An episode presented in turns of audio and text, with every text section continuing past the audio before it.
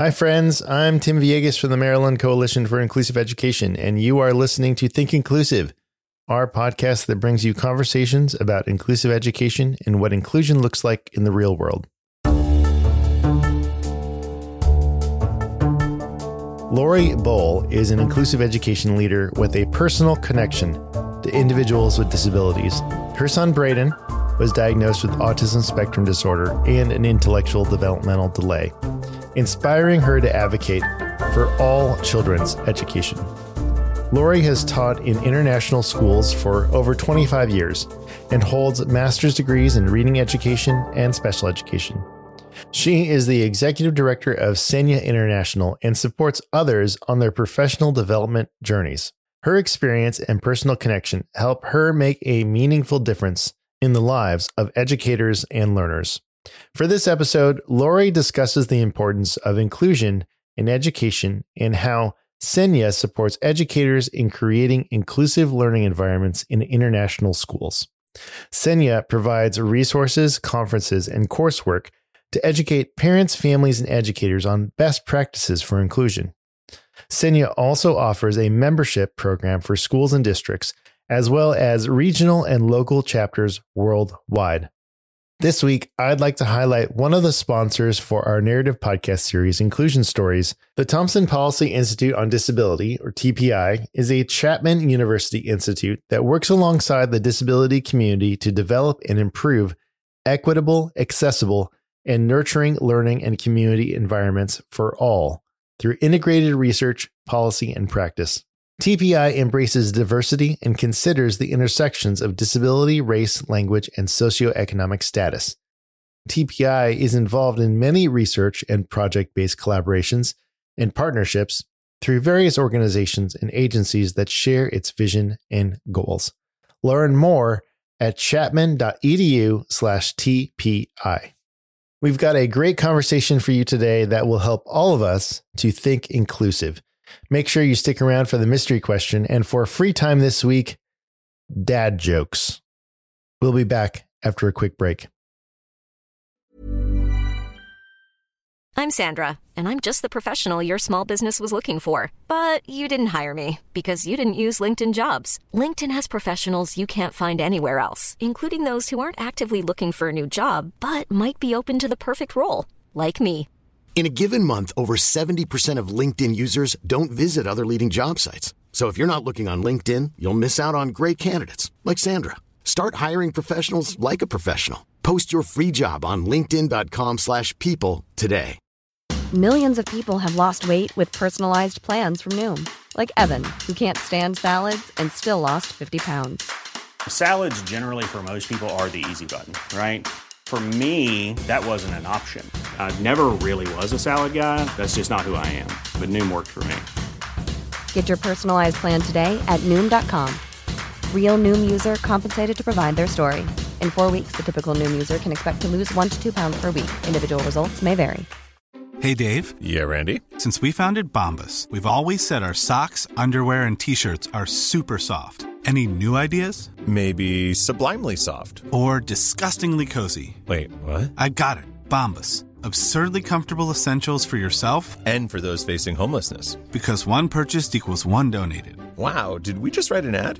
Yes. Bombas. Big comfort for everyone. Go to bombas.com slash ACAST and use code ACAST for 20% off your first purchase.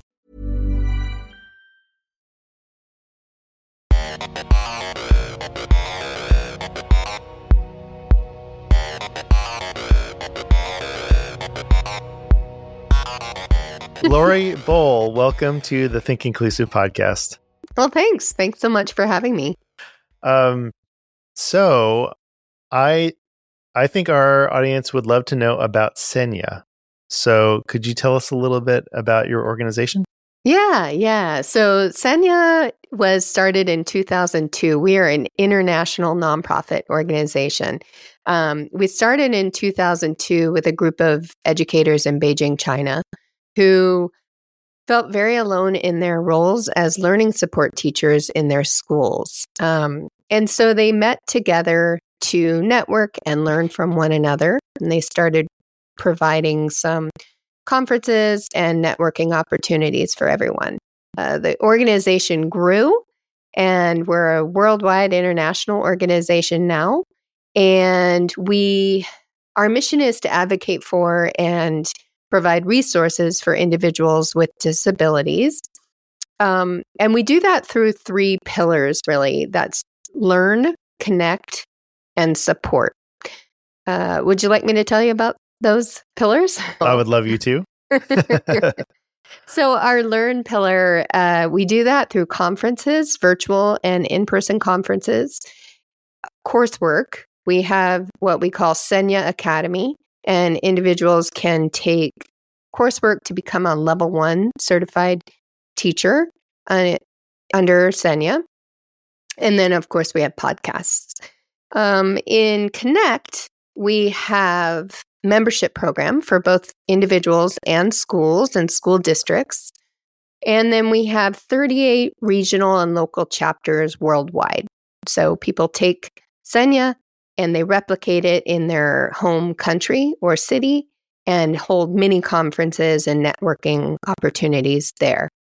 And then finally, in our support section, we have a sponsorship arm for uh, organizations that share our mission and would like to provide resources for our members, as well as scholarships and awards. So we give out, so far, we've given out about $20,000 worth of awards, and that's in for student advocates and that's to help them you know in whatever program they they go on to do whether it's university or something else and those are uh, individuals with some sort of learning disability who have advocated for others.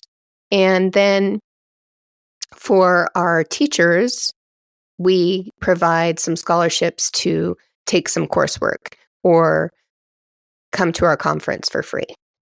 So, those are our three arms. We're doing quite a bit and we are quite busy over here. yeah, it sounds like it. It sounds like it. So, yeah. the, it's an, it's an international nonprofit organization but it is based in the United States. Is that right? It is, yes. Um, I happen to be from Oregon, so our organization is registered here in Oregon. Okay, and and how is it different? Because it is an international organization, so you are supporting um, educators in schools around the around the globe, and educational systems across the world are certainly different from each other, right? Yeah, they are. so, um, so how um, how do you differentiate support? I guess is that how the local chapters have come about? Yeah, pretty much. So we support generally international schools, and international schools are for people who head overseas and work for some sort of organization. It might be their embassy, it might be for a motor company or an oil company, really just depends. But you if you were one of those people, you would need a place to send your child to school. And so our international schools take that that role on and it, they can be American schools, they can be international by nature and follow an international curriculum. They can be English schools, uh, you know, from the UK or Australian. So there's all sorts of different kinds of international schools. And then, of course, we do have our local schools in the communities. And so let's say our Africa chapter right now, they support all the international schools in Africa as well as local organizations who or schools who want to join. And so they'll hold mini conferences or networking events and then provide scholarships for the local schools to be able to attend.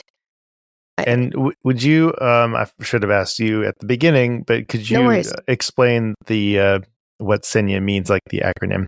Yeah, the acronym is Special Education Network and Inclusion Association. And from what we're learning through time is that special education is the terminology is on its way out. So we are hoping to morph into just SENIA and really focus on that inclusion piece. How does SENIA focus on inclusion and supporting inclusion for learners with disabilities across the globe? Yeah. Well, you know, we do it through educating parents, families, and educators, um, and and teaching them best practice, basically, in supporting an inclusive environment. And so we really focus on that inclusive piece in our conferences and in all of our coursework. Um, we also have the membership program for schools. And many schools are at the beginning phases of an inclusion journey, really. Mm-hmm. And so our goal is to support them through it. And so as, when they join as a member school, they can have Q&A sessions with members of our board.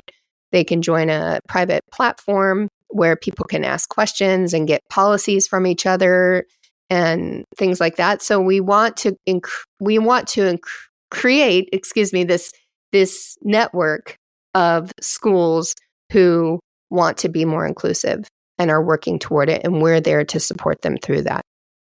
And so through the network the schools can really learn from each other as well, right? Exactly. And these can be schools in Africa, uh, South America, Europe, Asia, wherever.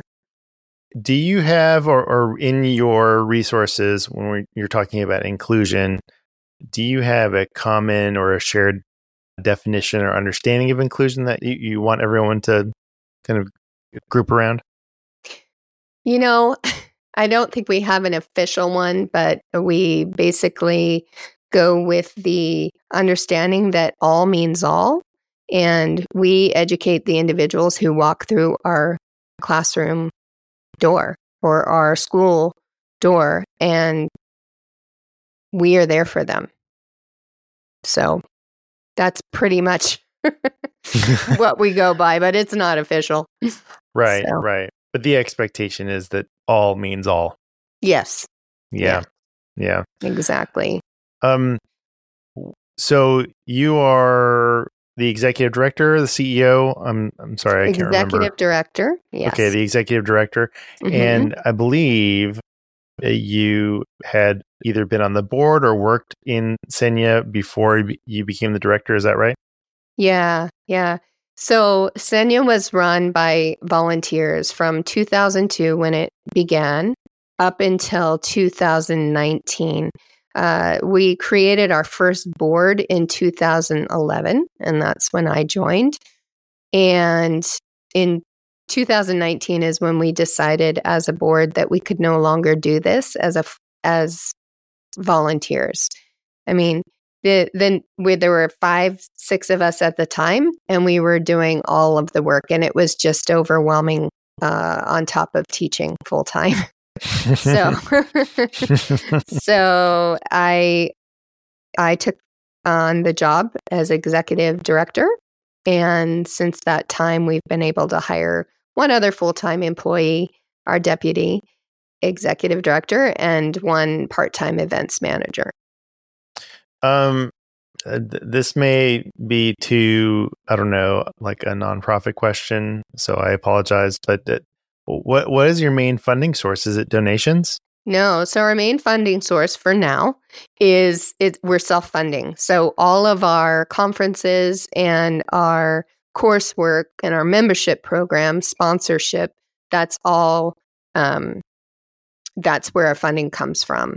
We would like to get into the grant game soon, mm-hmm. um, but we just haven't gotten to that point yet.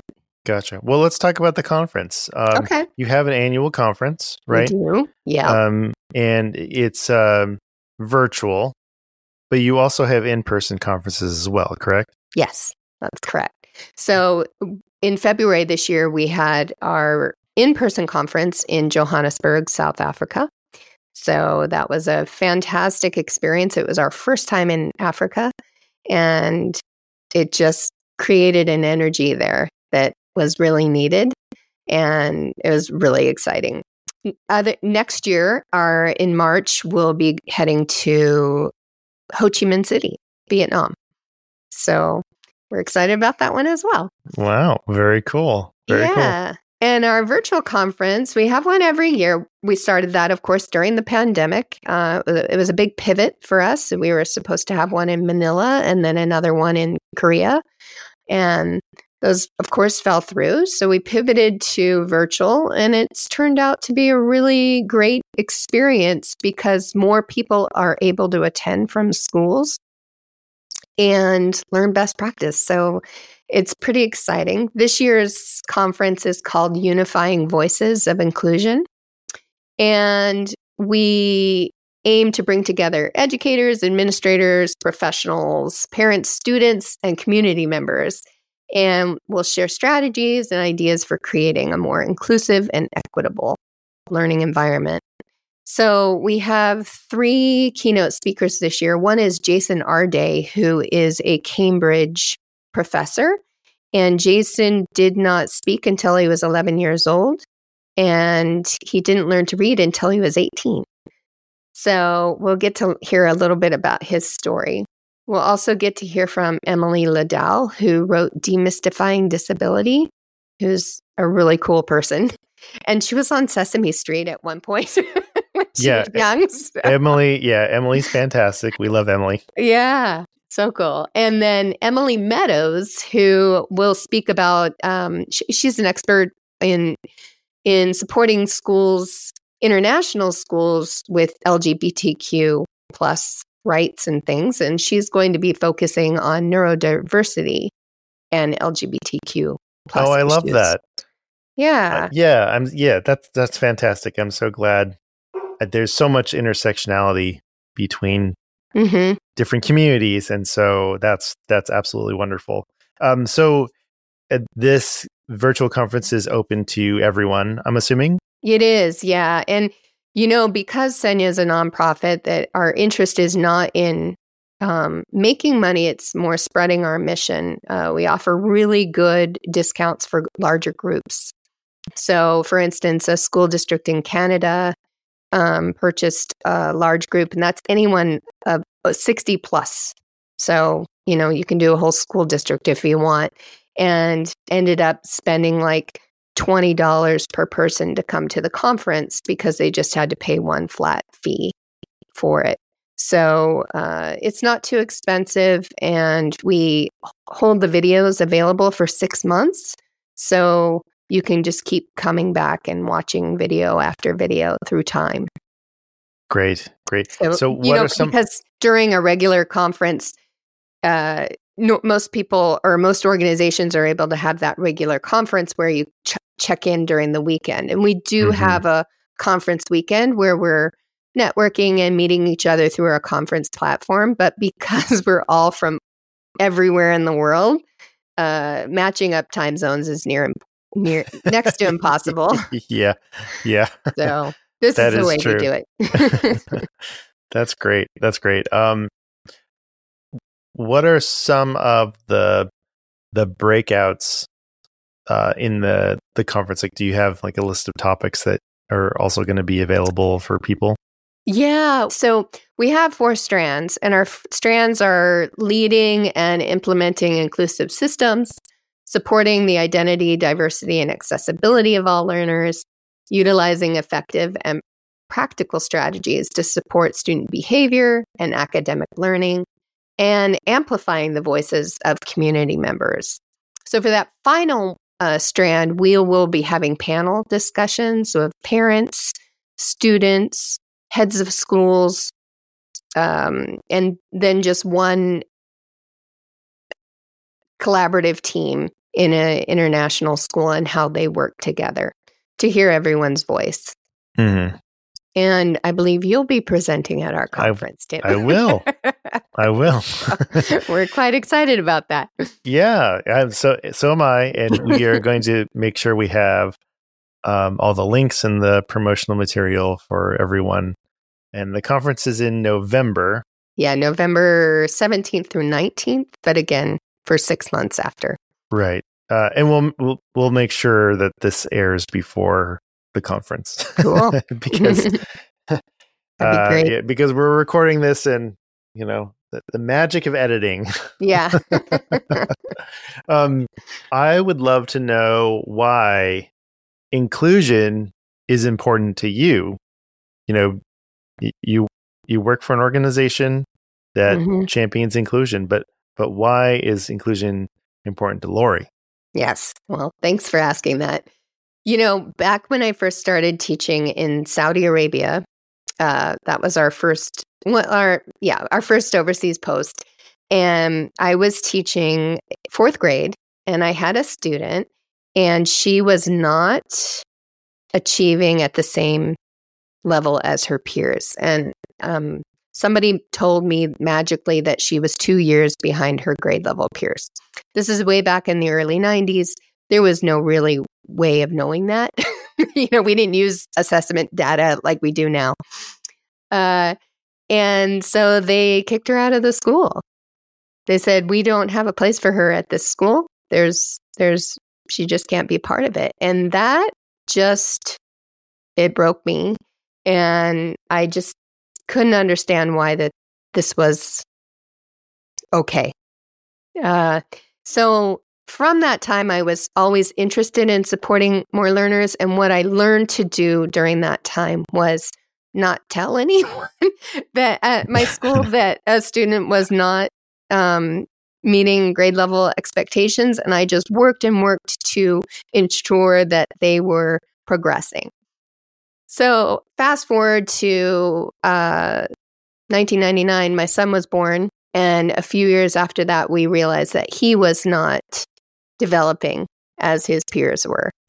And so we ended up traveling back to the US and getting him early intervention. Now, um, my son, his name is Braden, he has been diagnosed with autism and intellectual developmental delay. He's nonverbal. And he never, in our history of living overseas, was able to attend school um, at an international school. And, you know, to me, that's just not okay. Uh, you know, schools have this way of saying, well, we want to be preeminent international schools. We want our kids to go to Ivy Leagues, uh, these prestigious universities. But what they don't realize is that they can make that happen and be inclusive as well. And so just made it my goal to ensure that schools are inclusive. Now, I did not start SENIA, and I owe SENIA to the group of individuals that started it way back when and had that vision. And we still have one of our fou- founders, uh, Tanya Farrell. She's on our board. She's the chairperson. So, Mm-hmm. Yeah, but that's why it's important to me. Yeah. Um. Well, th- no, thank you for sharing that. And Mhm. it, it the, your story brings up, you know, in in the United States, we have the law. You know, we have IDEA, Mhm. and uh, so we have an educational mandate to to educate learners with disabilities, including disability significant disabilities. Um, but there isn't a law internationally. I mean, there's the UN Charter, uh, Mhm. which I know that a lot of countries uh, try to follow, right. but there's there doesn't seem to be any protections. So, what kinds of are, are there any protections internationally? It depends on the country. Mhm. And uh, for instance, in Brazil, there are laws that the international schools must follow, and they do follow them. Uh, for many schools, there are laws, but international schools do not have to follow. And so, for like, I know I can only speak really from the American school point of view. Uh, many of those function using financial grants from the embassy, and the embassy will provide uh, guidance and best practice, but it's uh, not involved in the day to day policies. And so they can say we want inclusion, but it's not often implemented or followed up on. Mhm. So, yeah, there aren't protections in general. Um, I think this is right. The I- I believe Italy doesn't Italy as an educational system aren't they more inclusive than not. They are. They don't even call it special needs. They call it uh they it, way they call it special rights.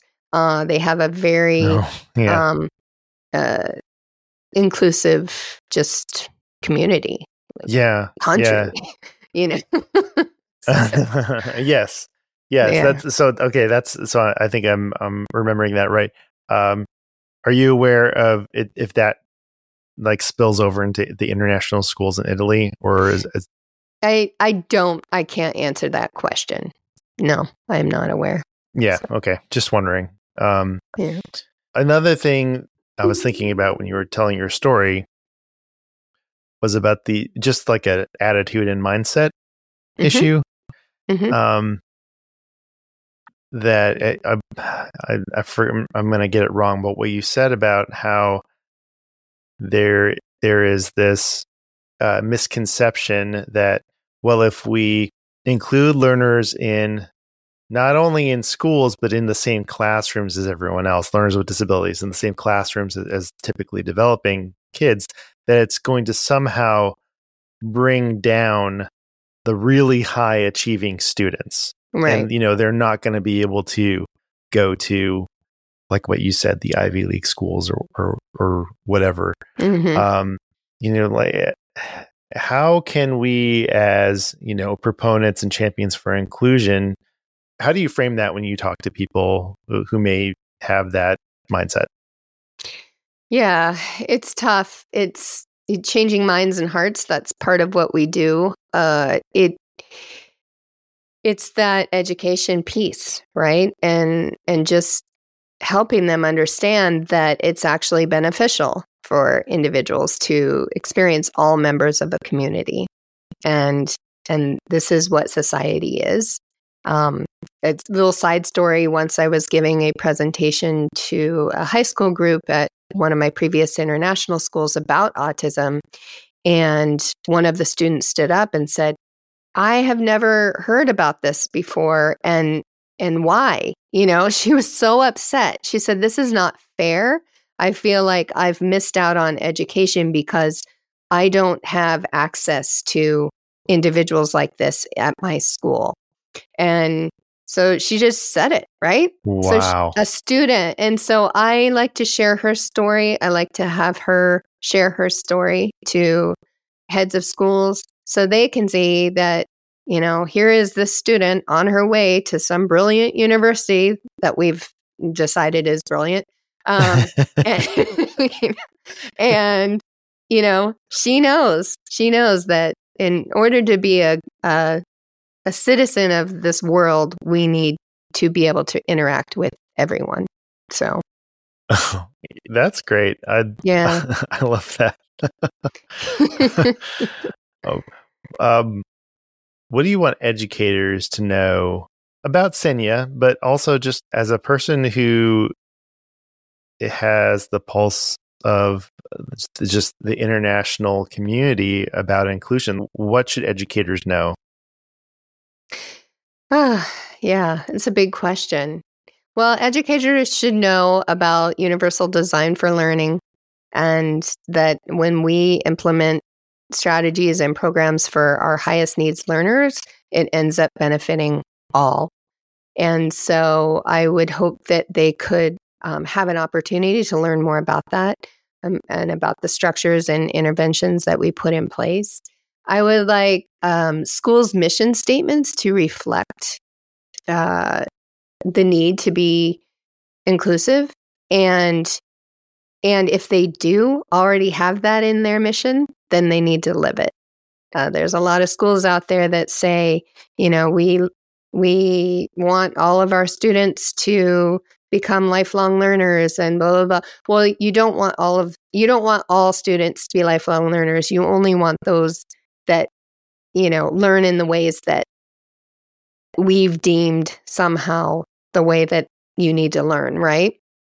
And so I, want all international schools to adopt that theory of all means all. And any student that walks through the door, we owe it to them to educate them.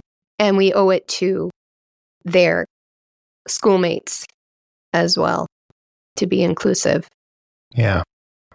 Do you have any stories of uh, school, international schools that have maybe uh, not been as inclusive and have made a decision to move towards inclusive practices? Yeah, actually, there's a school in Cote d'Ivoire, um, Abidjan, Ivory Coast, Africa. They, um, you know, they've had some learning support programs in place, mostly working with mild, you know, what what's considered mild needs, and so they have come on board and they've had like five people from their school take our coursework and then once they all got together, they actually approached their their school principal, their elementary school principal, and said, "We don't just want to take this because that's not going to make a difference. We want the whole school to take it." So their whole school is going to spend all of next year taking our coursework and be level 1 certified educators through SENIA. So they'll all learn, you know, multi-tiered system of support, universal design for learning, how to deal with behaviors when when they occur and and the mind the attitude toward a student who is having behaviors. So everyone's on the same page. And they're be, because of that they're becoming a much more inclusive school and they're looking at their admissions policies and re- rethinking through that and possibly building an intensive needs well higher support level program in their schools so in their school. So right. I'm excited about that. That that that's exciting. That is yeah. great. Yeah. That's great. So it sounds like if there is a school that wants to make a change uh, going through the coursework, there's some sort of certification that they can receive, right? That's correct. Yeah. Right now it's a level one certification program. We also just started a teaching assistant certification program. Um, so I don't know about the U.S., but in in international schools, there's not often an opportunity for teacher assistants to grow professionally.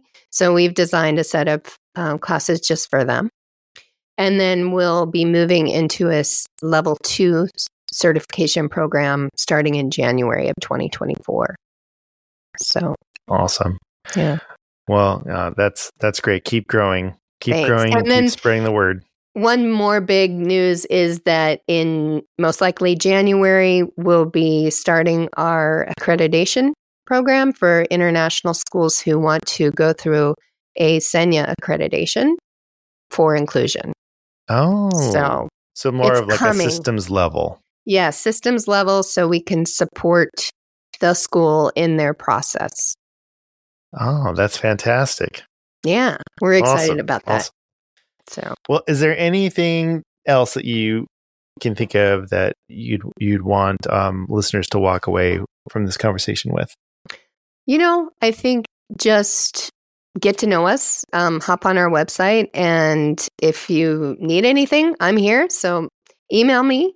Uh, I love to meet new uh, people who are involved in inclusion and network some more. So well, fantastic. Thank you so much for your work in the the international community, being a champion for inclusion. Well, thank you, Tim. Stay tuned for the mystery question right after this break. I'm Sandra, and I'm just the professional your small business was looking for. But you didn't hire me because you didn't use LinkedIn jobs. LinkedIn has professionals you can't find anywhere else, including those who aren't actively looking for a new job but might be open to the perfect role, like me.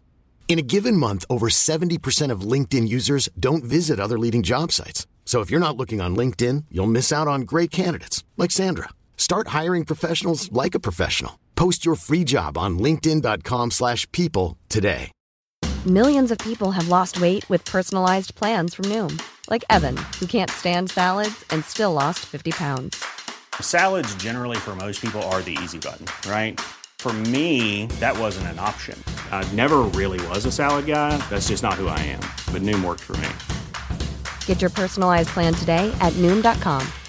Real Noom user compensated to provide their story. In four weeks, the typical Noom user can expect to lose one to two pounds per week. Individual results may vary.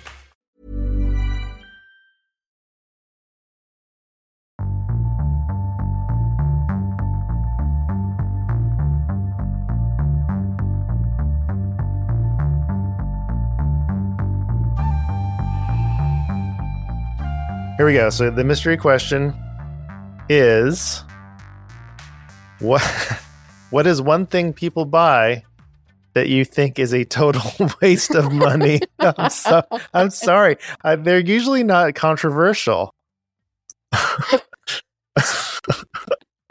Oh, okay. okay. Are you I are you going to go first? oh, well, okay. I really have to think about. I think about it. What's what's one thing people buy that you think is a total waste of money? I don't know. It's gonna make me sound so judgy, but like we don't we don't buy like super fancy clothes. Yeah. You know, Mhm. um, in fact, like we go to the thrift store usually to buy clothes and stuff, and like Yeah. I'm so like if you buy if you buy fancy stuff, it's totally fine. Like I'm not like yeah. but I I think that I think that for us, like we that's one thing we choose not to spend money on. Like we'd rather spend money on like trips and experiences, and like you know, like for instance, we're going on a we're going on this road trip. Um, my family and I. I've got um, you know my wife and three kids, and we're driving uh, to Vancouver and back from Atlanta. So it's it's long. It's like two and Yeah. a half weeks, and you know that that's not cheap to to do that. Uh, but we'd much rather spend the money on that than Mhm. you know buy designer clothes and things like that. So Well, I'm with you. Actually, my mind went to like really expensive makeup and hair products because that's just not who I am. Um, but when you talked about your your travel, it reminded me that um, w- the whole time we were living internationally, we never really bought Christmas gifts. hmm, and we would just spend it on experiences instead. So we always went on really fun trips and just spent our money on that. So I don't think people spending money on Christmas gifts is a waste, but right, I know, I know. For me, Yeah, we both qualified the question, that, which is totally fine. There's no rules in the mystery question. So, I love that. Lori Boll, thank you so much for being on the Think Inclusive podcast. We really appreciate it. Thank you, Tim, for having me. I really love being here. That chime means it's free time. And this week, I'm going to go a little bit more on the fun side. As many of you know, I am a dad. And just like other dads, I love a good dad joke. Now, there's an Instagram um, slash threads handle I follow called Dad Says Jokes. And there are some that really made me laugh. And hopefully, they will make you laugh too. Okay, let me pull up my phone here and I'm going to read them to you. Dad says jokes. Here we go. My wife just told me to put the toilet seat down. I don't know why I was carrying it around in the first place.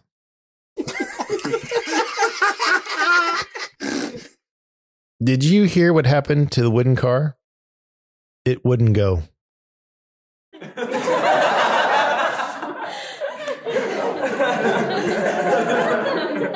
I picked up a hitchhiker last night. He asked, How do you know that I'm not a serial killer? I replied, The chances of two serial killers in one car is astronomical. I arrived early to the restaurant and the manager said, Do you mind waiting a bit? I said, No. Good, he said. Take these drinks to table nine. Did you know that 10 plus 10 and 11 plus 11 are the same thing? Because 10 plus 10 is 20 and 11 plus 11 is 22. Every morning I announce to my family that I'm going jogging, but then I don't. It's a running joke. My kids put together a PowerPoint presentation explaining why we should go to the water park. It has several slides. You know what they say about cold spaghetti. Those who forget the pasta are doomed to reheat it. I used to run a dating service for chickens, but I was struggling to make hens meet. Okay, this is the last one. I decided to play golf with my friend. On the third hole, he said, Let's make this interesting. So we stopped playing golf. Okay. That's it for free time this week. For more information about inclusive education or to learn how you can partner with MCIE on school transformation or professional learning opportunities, visit MCIE.org. Thanks again to the Thompson Policy Institute on Disability for being one of our amazing sponsors for Inclusion Stories. We could have not done this project without you. Love Think Inclusive? Here are a few ways to let us know. Rate us on Spotify or leave us a review on Apple Podcasts. Become a patron like these fine people. Thank you to Aaron P., Jarrett T., Joiner A., Kathy B., Mark C., Gabby M., Kathleen T., and Paula W. We appreciate your continued support of Think Inclusive. Just an FYI, no bonus episode this week for patrons, but we are working on some extra content I think you'll enjoy, including a recommended reading list of books on inclusive education. So watch out for that soon. Think Inclusive is written, edited, designed, mixed, and mastered by me, Tim Villegas. Original music by Miles Kredich. Additional music from Melody. Thanks for your time and attention, and remember, inclusion always works.